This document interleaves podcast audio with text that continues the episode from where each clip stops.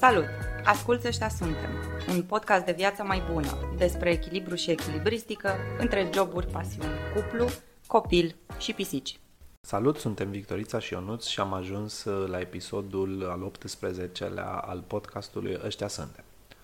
În ediția de astăzi o să vorbim uh, despre perfecționism în toate formele lui și pe deasupra în final o să facem un uh, mic inventar uh, a ceea ce am învățat noi în acest prim sezon de podcast Ăștia Suntem.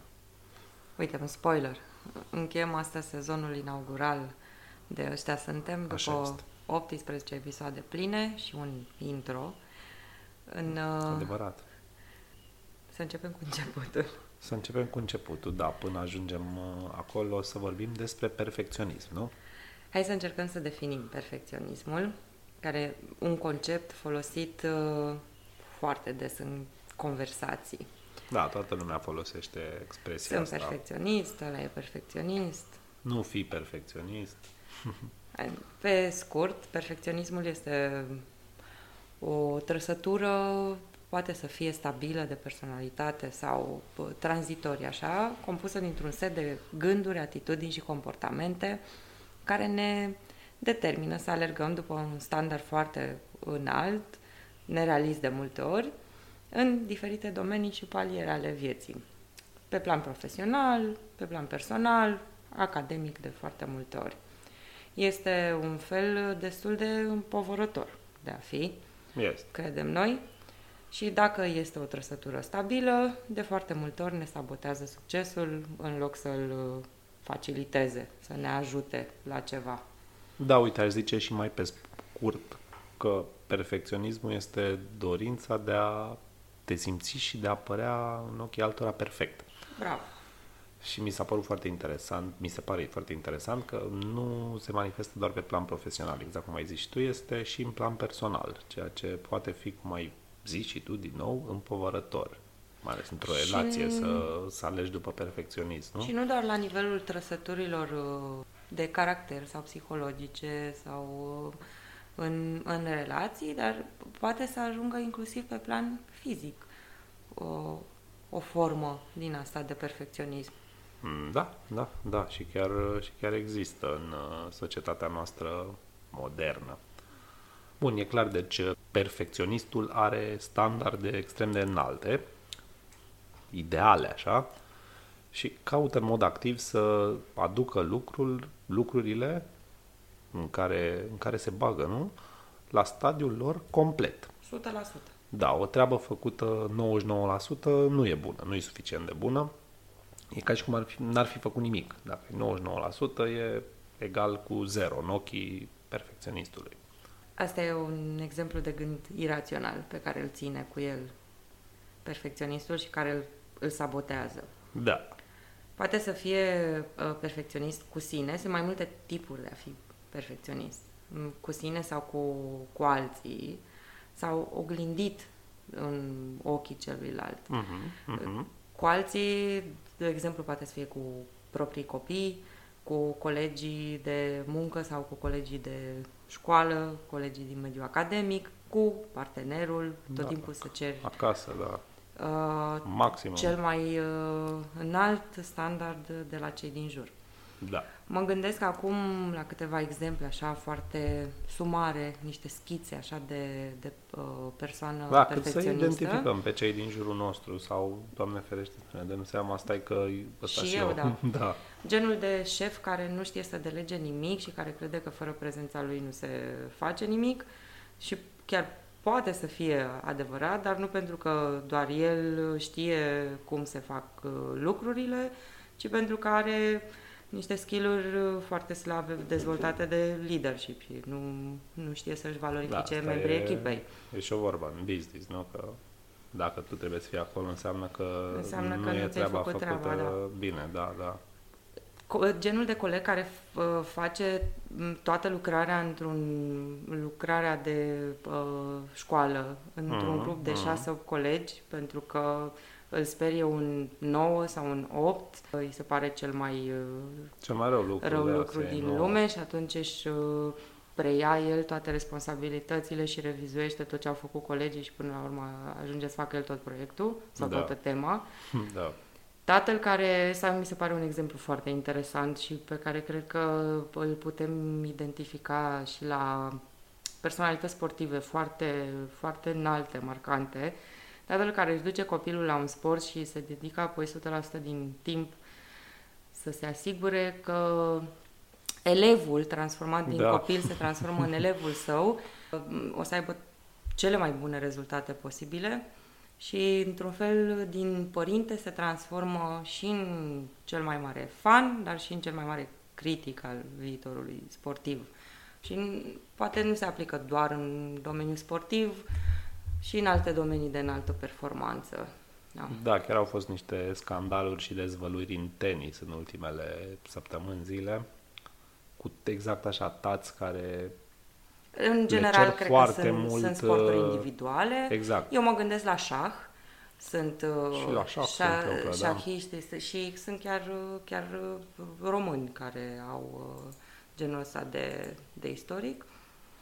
Da, bine, pe lângă, pe lângă tot ce ai zis tu, nu știu, poate fi un tip perfecționist și cel care are o stimă de sine un pic fragilă și crede despre el că trebuie să fie cel mai bun, tocmai de asta.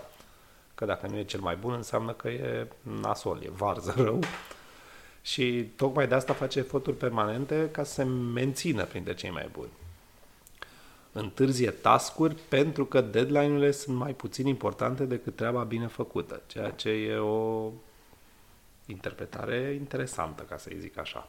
Un alt gând uh, irațional, practic.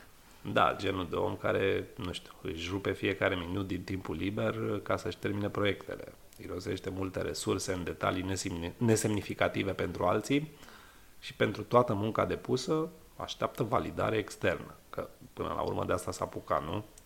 Și să fie și de aia cel mai tare, superlativul, știi? N- Nu merge doar un uh, ok, bravo, bine că ai Nu, făcut asta. nu, e prea puțin, e prea, prea banal. Oricum, lucrurile sunt uh, mult mai complexe decât avem noi timp uh, să acoperim într-un singur episod. Cert este că să fii perfecționist este obositor și consumator de resurse. Și observ că există încă Mhm. o aură pozitivă cultivată de destul de mult timp în uh, țara noastră, în România, în jurul perfecționismului, care, dacă îți mai aduci tu aminte, era trecut la mișto, așa, în glumă, la defecte, în toate CV-urile, cred, cred că în toate CV-urile Da, din da, anii da. 90 și anii 2000, de da, ce exemplu. defecte ai sunt. Sunt perfecționiști Și sincer. și sincer. Sunt Da, prea așa e, sincer așa e. și perfecționist. Astea erau uh, niște defecte atunci când uh, CV-urile includeau astfel de uh, Da, și nu puteai rubrici. să zici că ești lene sau nu știu, habar n-am, nu știu să citesc. Mi-a scris mama CV-ul. Bun, cred că am definit așa cam, cam ce înseamnă perfecționismul. Da, o, O un schemă. platou, da. Uh, cred că putem să trecem mai departe și să vedem cum ajunge o persoană să, să alerge după perfecțiune, nu? Că nu apare de nicăieri trăsătura asta. Ce fel de experiențe trăite duc la o astfel de personalitate perfecționistă, nu? În principiu vorbim despre o schemă cognitivă care se formează din copilăria timpurie. O persoană care se află tot timpul în supracompensare, Da, pentru da. că părinții fie îi spun că nu este suficient de bun, fie se așteaptă de la ei să performeze tot timpul la cel mai înalt nivel. Există Sunt o foarte foarte mare exigenți, teamă exigenți, de da. eșec, foarte mare teamă de eșec și ca să nu ajungi la e- eșec, întotdeauna trebuie să fii overachiever, trebuie să supracompensezi cu un, luând cumva din sacul de resurse, uneori până, până îl golești de tot. Da.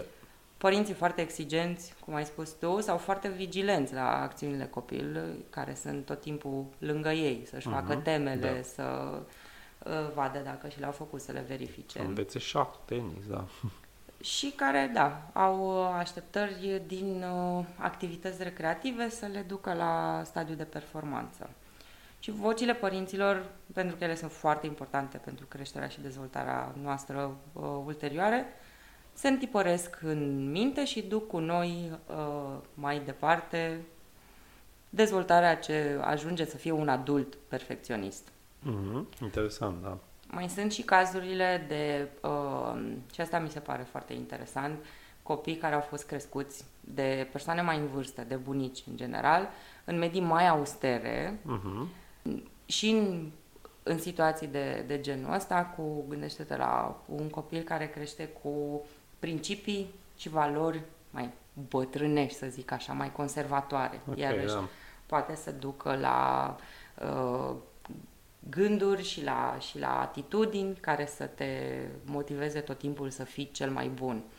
Trebuie să demonstreze, să se facă văzuți, auziți și validarea emoțională Ajungi să devii. din, uh, uh, vine de, din partea adulților de referință, din partea părinților sau a bunicilor, din note și din performanțe mai mult sau mai puțin aleatorii.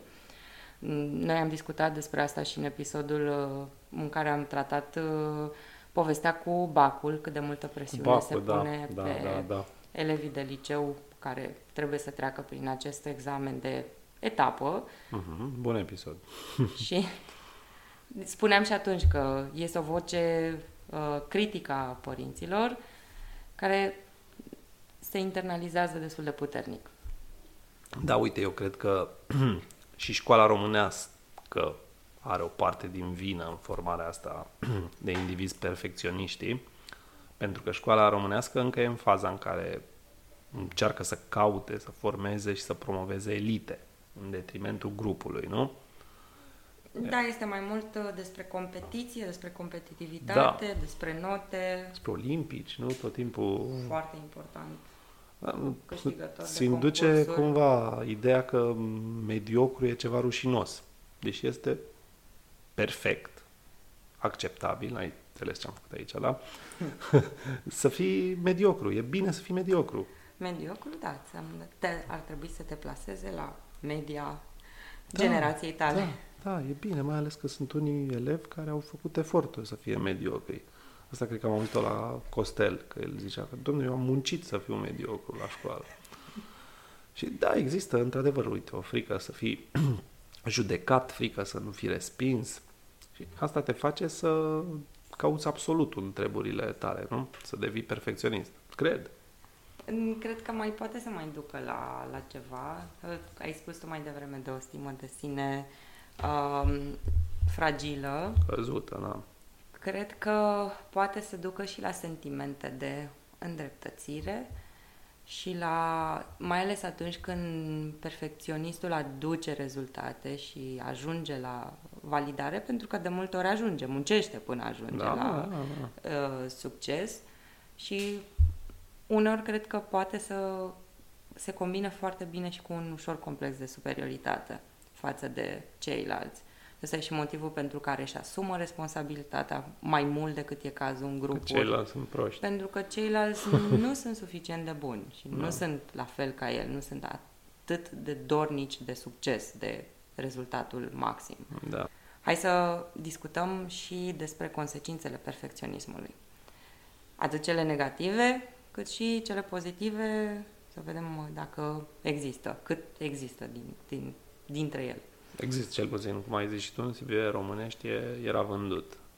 Da, și cercetările arată că cei care aleargă după perfecțiune, mai ales uh, o perfecțiune orientată către sine, poate duce la m, probleme în sfera psihică, mentală, semnificative. Uh, bre- Depresie, anxietate generalizată, un grad scăzut de satisfacție cu propria viață, Da. Nu ești niciodată mulțumit de stadiul prezent, te gândești tot timpul că poate să fie mai bine și o încredere de sine scăzută, o părere proastă despre tine însuți, cum spuneam, o stimă de sine fragilă. Da, pe deasupra, cred că la perfecționiști uh, sunt și probleme um, de gestionare a emoțiilor, nu? Mai Da, un în reglaj mai slab. Mai ales când nu atingi acele, acel absolut, când nu ajungi la el. Și ca să Standardele explicăm pe care ți le auto-impui, nu? că sunt standarde nerealiste. sunt mult mai mult decât își propune omul care nu este într-un, într-o schemă perfecționistă. Da, e totul sau nimic. Cam asta este... Ideea e că, alergând după perfecțiune, care e un concept extrem de greu de obținut și de cântărit, ești mereu dator către tine. Iar momentele de satisfacție sunt rare și de scurtă durată, pentru uh-huh. că imediat după ce ai obținut un succes, apare un, un alt task, o altă provocare pe care o, îți dorești să o execuți perfect.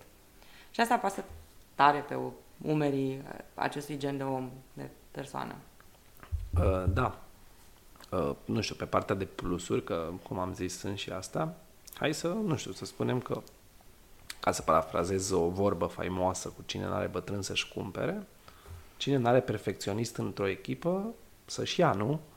Să Pentru caute că... unul și să-l angajeze. unul, poate nu mai mult, dar... Nu mai mult. Da, poate fi o resursă foarte bună într-o echipă, mai ales dacă are și probabil că are, nu, responsabilitatea de detaliilor și, nu știu... Dacă are un manager bun. Da, și cineva care să-i uh, valorifice trăsăturile, nu? Să nu fie el manager în primul Asta rând. nu, nu, pe am zis că șeful nu, dar într-o echipă, da. da, ce facem dacă vrea să ajungă șef după aia?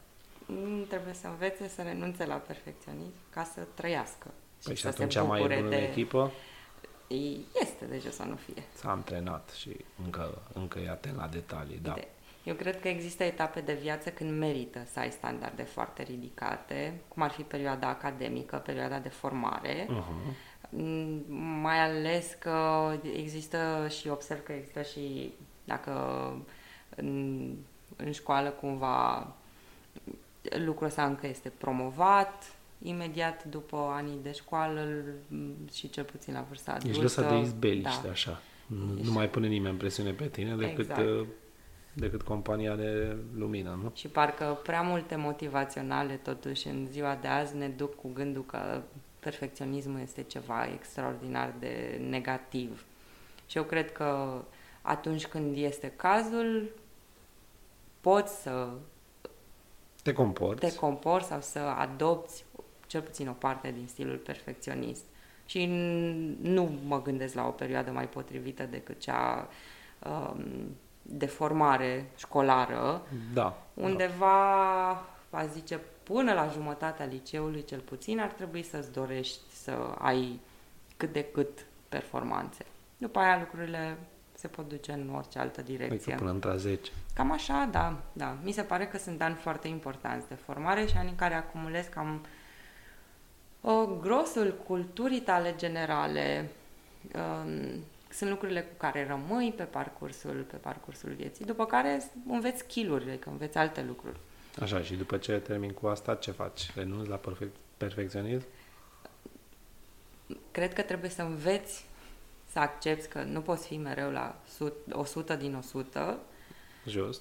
Și să încerci să dai vocea criticului interior mai jos, să o iei butonul și să, să dai volumul mai, mai încet. Uh-huh, uh-huh. Și uite, mă gândesc că te poți și vindeca, să zic așa, de perfecționism și să rămâi Amen. cu stilul de a uh, menține la un standard înalt lucrurile pe care le faci, să-ți dorești de la tine lucruri excelente, asta nu, nu e un lucru rău. Nu. Dar, Câtă vreme știi să pui și pauză, nu? Și să integrezi acceptarea propriilor greșeli. Să nu te critici prea tare că nu ești 100% tot timpul și că da. mai poți uh, avea și unele neajunsuri, unele minusuri, nu trebuie să te pricepi la toate lucrurile. Da, ai zis frumos, ai zis frumos iarăși. Bun, hai să vorbim și de factorul personal, nu? Cum facem de obicei? Cum am experimentat nu, noi anumite momente în care, nu știu, am căzut în capcana asta a perfecționismului, că ni s-a întâmplat și nouă, nu? Mm, și poate mi se mai întâmplă câteodată și acum. Din păcate, da. Uite, eu mm, l-am experimentat destul de, destul de clasic și sunt o fire destul de perfecționistă. Cam că zici că ești o fire clasică. Cu un touch de modern, așa. La școală am fost copilul care și-a dorit 10 pe linie foarte mult până cam toată gen, generala și undeva până la liceu. Am râs de tine mulți ani când împingeai pe scări uh, colegele. Și făceam asta, ca să înțelegi, uh, fără prea mult efort, adică Ah, de înțeles. cele mai multe ori uh, zecele venea Natural. natural. Erau și momente în care trebuia să depun efort, dar uh, dacă n- se întâmpla să iau 9 sau 8, mai, mai trist de atât, era uh, sfârșitul lumii.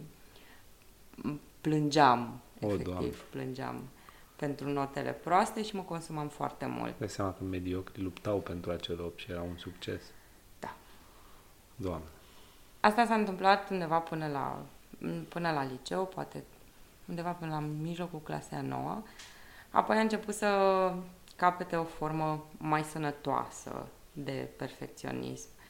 Am uh, renunțat la standarde absurde și am început să-mi accept greșelile cumva și pentru că am avut colegi de liceu foarte buni. Și mi-a fost, uh, ei- eu nedepunând efort, toți depuneau efort foarte Vezi, de mare asta, de pentru... asta își trimit părinții elevii la licee bune. Da, Să se simtă prost dacă nu sunt de 10. Da? să muncească de dimineață până noaptea. Mie nu, nu mi s-a potrivit acest stil de viață. Foarte bun. și atunci uh, am uh, început să văd un pic altfel uh, performanța școlară. Da. Și e destul de grea treaba asta cu greșitul, să-ți accepti greșelile, mai ales că în școală nu te învață nimeni, te, ești penalizat tot timpul, ți se dă Da, peste palmă, da. ți se taie nota, ți se înroșește bă, ce ai greșit, tot Ești timpul... paria, ce să mai ești. Tot timpul îți sunt scoase în evidență greșelile, foarte rar îți sunt scoase în evidență lucrurile bune, în afară de notă, adică punctual. Uite, aici ai fost excelent. Mi-a plăcut foarte mult cum ai făcut această, nu știu, Chestie 8. chestie. Exact. Dar pentru că mai sunt și mici greșeli, Opt. da, exact. Da, da, asta da. Și acum am momente în care îmi pică foarte greu să greșesc. Uneori îmi pică atât de greu să greșesc încât inițial nu recunosc că am greșit. Știu eu. De cele mai multe ori sunt uh, totuși într-o uh, stare de onestitate sau na, sinceritate și cu mine și cu mm, interlocutorul, mai ales dacă mai implică o altă, o altă persoană, dar instinctul mm, inițial este să mă apăr de propria mea greșeală, să fug cumva de ea. Și dacă nu am ocazia asta, mă simt uh, oricum foarte încărcată când știu că am comis o greșeală mai mare sau mai mică. Și o să dau și exemplu uh, Zi total uh, ca să să înțeleagă și înțeleagă lumea. ascultătorii de unde s-a format această uh, trăsătură de personalitate, să zicem. Uh, Am avut uh, în creșterea mea, în upbringing, o combinație de tată foarte, foarte demanding, care se uh, efectiv râdea de mine când aveam uh, o, Nouă. o, nu, la 9 nu râdea, dar nu era clar mulțumit, dar la 8 râdea de mine. Uh, și a fost uh, cumva compensat de o mamă foarte validatoare, dar la s- modul opus, care îmi spunea că sunt cel mai bun copil de pe pământ, cea mai grozavă, pot să fac orice. Ai trecut? Da. Bun, ești genial. Nu. Genul ăla de mamă care îți oferă eh, resurse emoționale și validare tocmai atunci când performanța este foarte, foarte am înaltă. înțeles, am înțeles, da. Și cumva, tata oricum nu m-a aplaudat dacă luam 10, dar mama da. Tata era, să zicem, era mulțumit. N-avea nimic Bravo, de comentat. ți-ai făcut treaba. Exact. și tot timpul se aștepta ca notele să fie extraordinare, să n-aibă nicio problemă cu prezențele, să nu comenteze niciun profesor cu absolut nimic, totuși pe parte disciplinară să nu fie nicio, nicio problemă. În- În schimb, mama venea și cu partea asta hrănitoare. Adică Mhm. era extraordinar de încântată de faptul că, uite, ce uh, rezultate grozave are copilul ei. Vorba dulce, nu? Da. Mult aduce. Bun, și după aia n-ai mai fost. Înțeleg că te-ai uh, ai devenit sănătoasă din mm. punct de vedere al perfecționismului. Din punctul ăsta de vedere, da. Cel puțin pe partea mm. academică. Pe partea de muncă nu l-am identificat atât de tare. Asta e bine. Nu. Bun, și eu am avut uh, anumite standarde din astea autoimpuse. Autoimpuse și absolute.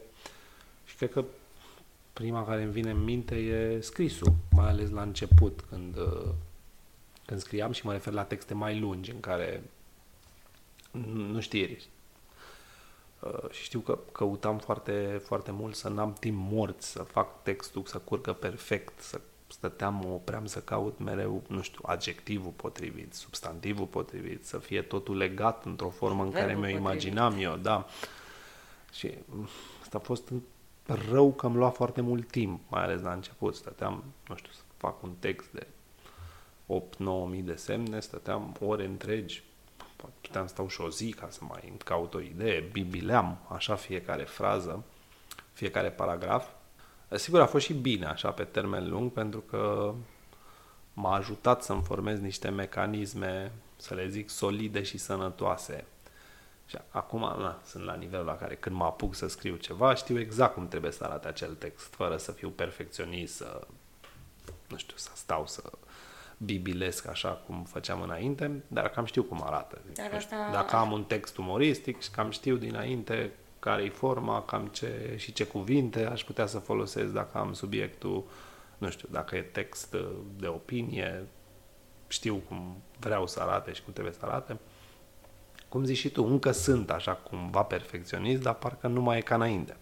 Am dobândit, să zic așa, niște forme mai sănătoase și mi ocupă mai puțin timp. Ăsta e principalul, principalul avantaj.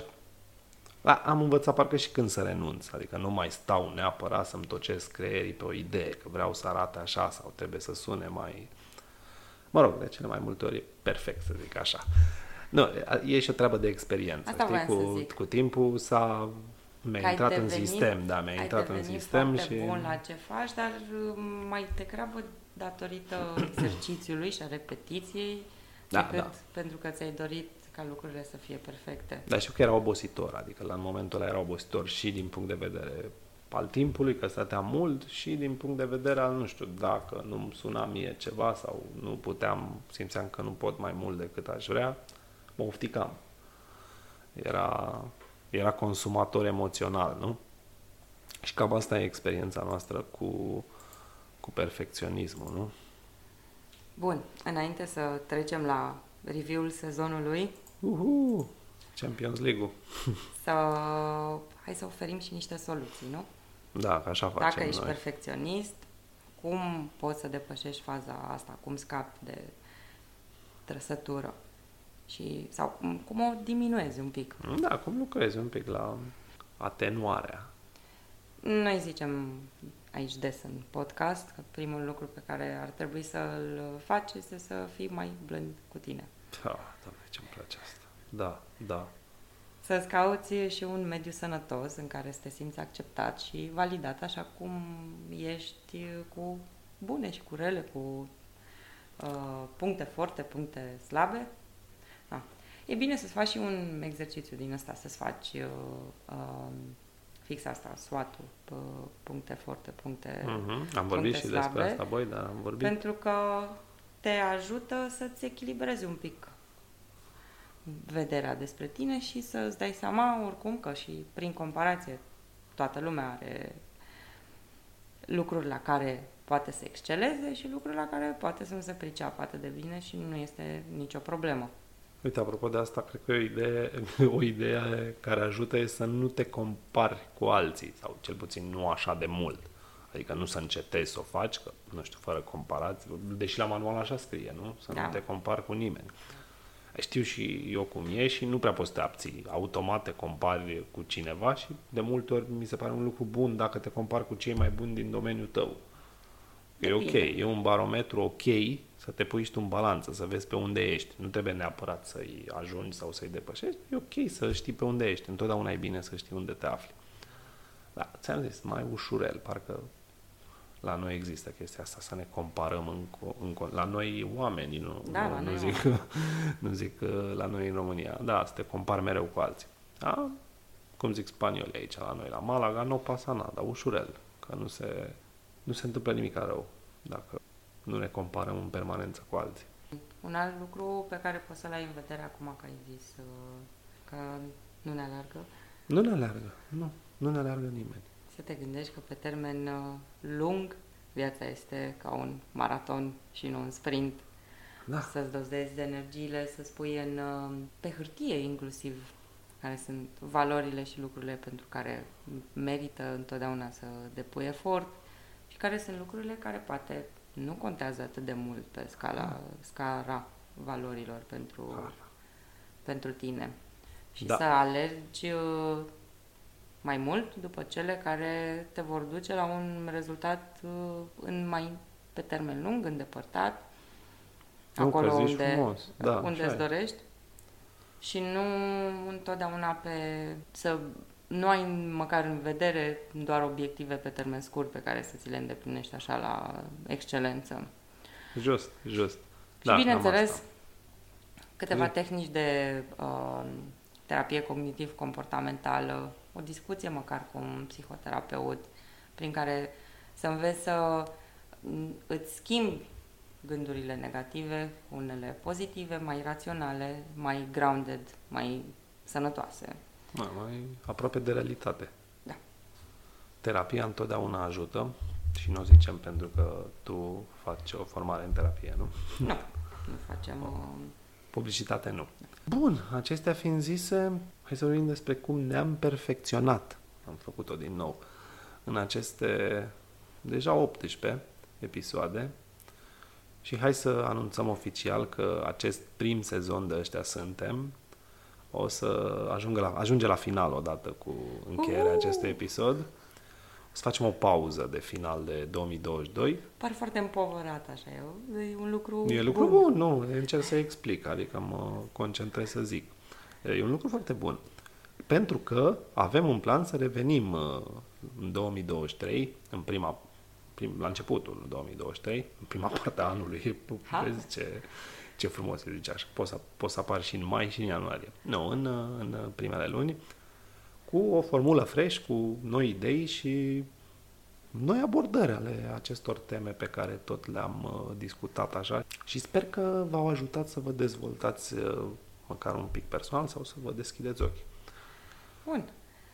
În primul rând, cred că am învățat amândoi, am, am descoperit că putem să facem aproape orice ne propunem. Deși, cel puțin pentru mine, să vorbesc săptămânal într-un podcast uh, părea imposibil de realizat, pentru că nu doar că nu am exercițiul vorbitului uh, nici în public, nici uh, în grupuri mai, mai mari, Mai, mai vorbești cu mine și cu prietenii. în context amical și social, Da, așa știu, cum o știu ce facem zici, da. cu toții. Mm, Nu îmi face plăcere să-mi aud vocea înregistrată. Asta e un Da, impediment da. foarte mare dacă vrei să fii podcaster. Și la primele episoade ne temeam să nu zicem vreo prostie, să nu facem vreo greșeală, Da, să nu avem vocile uh, sau starea prea relaxate, nu să nu ne tremure vocea nici și să să fim mai prea tremura. emoționați sau mai încordați. Dar nici prea relaxat, că nu, nu, e, nu era bine, știi? Și ăsta e și motivul, sau m, acest cumul de motive a dus uh, ca primele două episoade, de fapt, uh, primul episod și uh, intro-ul, Da, intro le- și primul episod. tragem de Pff, Trei ori, trei ori, trei, două, trei. înainte să fim da. mulțumiți de rezultatul final, pentru că parcă era ceva care nu suna bine, Eram perfecționiști, nu? n-aș zice. Dar efectiv încercam să fim măcar decenți și ni se părea că nu suntem. Da, așa a fost, așa, chiar așa a fost. Eu râd, dar Și poate nici nu eram da. în uh, acele înregistrări care n-au ajuns uh, până acum Până online. acum n-am ajuns, da.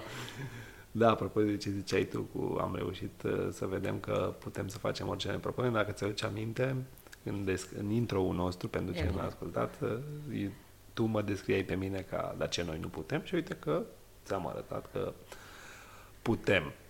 Uh, Da, am învățat uh, că putem face ce ne dorim și aș adăuga că am văzut și că există întotdeauna timp să faci ce-ți propui. Pentru că inițial ne-am, gând, ne-am gândit mult dacă, băi, să facem podcastul, avem timp, că suntem super ocupați, știi? Suntem prinși cu treburile de muncă, nu? Bă, Suntem prinși cu copilul. Na, avem o groază de chestii pe cap și, nu știu, o să reușim să scoatem săptămânal un episod cu tot ce înseamnă el, nu știu, să te documentezi, să-l înregistrezi, să-l editezi, să-l promovezi un pic, că nu, nu poți să nu-l promovezi. Și uite că am învățat că se poate, deși, ți-am zis, la început eram un pic reticent. Ziceam, bă, o să avem noi timp să Pe mine să facem. știi că m-au întrebat prietenele cum, Cum facem reușești. și cum reușim. Da, efectiv, da, da, să scoatem tragem podcast. un episod de săptămânal. Da. Și na, până la urmă, na, vezi, vezi când zici că, apropo de un alt episod precedent, tu cu, Când se cu oamenii dezolvă. super ocupați, nu, cu oamenii super ocupați. Da, nu poți să zici că ești super ocupat sau n-ai, ești prins și nu poți să faci. Uite că am putut să facem și, da, nu e puțin timp să-l înregistrăm, Da. repet, să Dar a trec devenit tot încet, procesul. încet o prioritate și un highlight al săptămânii. Da, da, da, am ajuns să, să știm exact, băi, joi avem episod, hai să facem, să ne documentăm, te-ai documentat, ai citit. și da, am profitat uh, de orice somn al copilului sau de, nu știu, orice moment în care am putut, uh, am putut să lucrăm la asta, între activitățile de muncă, alea care produc și bani, că deocamdată, în primul sezon, nu n-a produs niciun ban acest, acest podcast, e de la noi pentru toată lumea. Cred că am mai învățat și uh, că sunt subiecte care ne vin mai uh, ușor de discutat, altele pe care le-am abordat mai cu, cu greutate, cu dificultate Da, da, am, știam asta, dar am și învățat cumva. și ne-am mai demonstrat noi mm, doi, uh, unul către celălalt, și că putem să fim destul de sinceri și transparenți. Asta e un alt lucru care mie mi este destul de... dar nu neapărat Te referi la vorbit un public, așa, și la a transmis niște informații către un public larg. Exact. A face cumva mici dezvăluiri, a lăsa pe altcineva să te cunoască, să vadă Mhm. modul în care Te gândești descopere foarte în funcție de temă, da. în funcție de fiecare temă și în funcție de, și de istoricul nostru și ce am avut de Uh-huh. adăugat și de completat cu Și cred că am- experiențe personale. Cred că am mai învățat că m, toate subiectele astea pe care le-am abordat par a fi niște subiecte pe care poți să le discuți la o cafea, știi, cu prietenii, dar ca să vorbești despre asta într-un Substanțial. podcast, da, trebuie să te documentezi, să-ți pui ordine în gânduri, să îți așezi toate ideile pe care le ai, Și să să cauți un documentezi. Da. Bine, eu știam să documentez, dar cred că pentru tine a fost un lucru foarte bun și tu știi să documentezi, dar a fost uh, ok, nu? Să căutăm informațiile potrivite, să legăm ideile. E, uh, diferit, de o, diferit de o discuție la, la o cafea. pic, cu siguranță diferit de o discuție între prieteni. Și mult mai aplicat și mult mai la obiect. Uh-huh. Da, da, da. Ce mai ai învățat? Nu știu, am învățat că Am învățat că 90% este mai bun decât 0. Chiar cu 90%. Da, cred că și 30% e mai bun decât 0. Știi, un exercițiu care te ține în priză și îți lărgește așa Mm, și Din, viziunea. și din episoade, cred că am mai învățat Zi. dacă... Zi, zi, cream că o să-mi zici un episod favorit. Nu. Din, dintre episoadele, nu, din episoadele pe care le-am uh, a, avut și cu toate subiectele pe care le-am abordat, ne-am găsit de multe ori făcând referire la uh, episodul cu tare. Da, Dar ai zis că exact. Uite Și că a- și astăzi am zis de la cu Bacu, am zis, de, am zis eu de asta cu... am învățat cumva Super să ne, să ocupatul. ne ținem uh, responsabili pentru lucrurile pe care ni le-am asumat cumva public în podcast. Da, în da, momentul da, în da. care am spus, uite, eu sunt așa sau eu mă ocup de asta sau mie îmi place să fac lucrurile într-un fel. În momentul în care ne-am observat cel puțin eu pe mine sau chiar și eu pe tine, o, o, dacă am observat că sunt lucruri care m, poate nu se întâmplă așa cum, cum le-am descris în podcast, m, cumva a rămas ca o referință. Uh-huh. Și, uh, nu știu, un mod de a te oglindi sau de a te proiecta, m, poate într-o lumină favorabilă, poate m, într-o lumină, nu știu, dezirabilă, dar care, care te poate ghida mai departe în acțiuni și în comportamentele pe care le adopți. Da, am făcut un pic de terapie și ne-am asumat, cum zici tu, episoade. Nu o să le ștergem când o să ajungem celebri. Adică cine o să vrea să asculte episodul 2 din primul sezon, o să, zică, O să fie acolo. O să fie acolo, da, nu o să ștergem.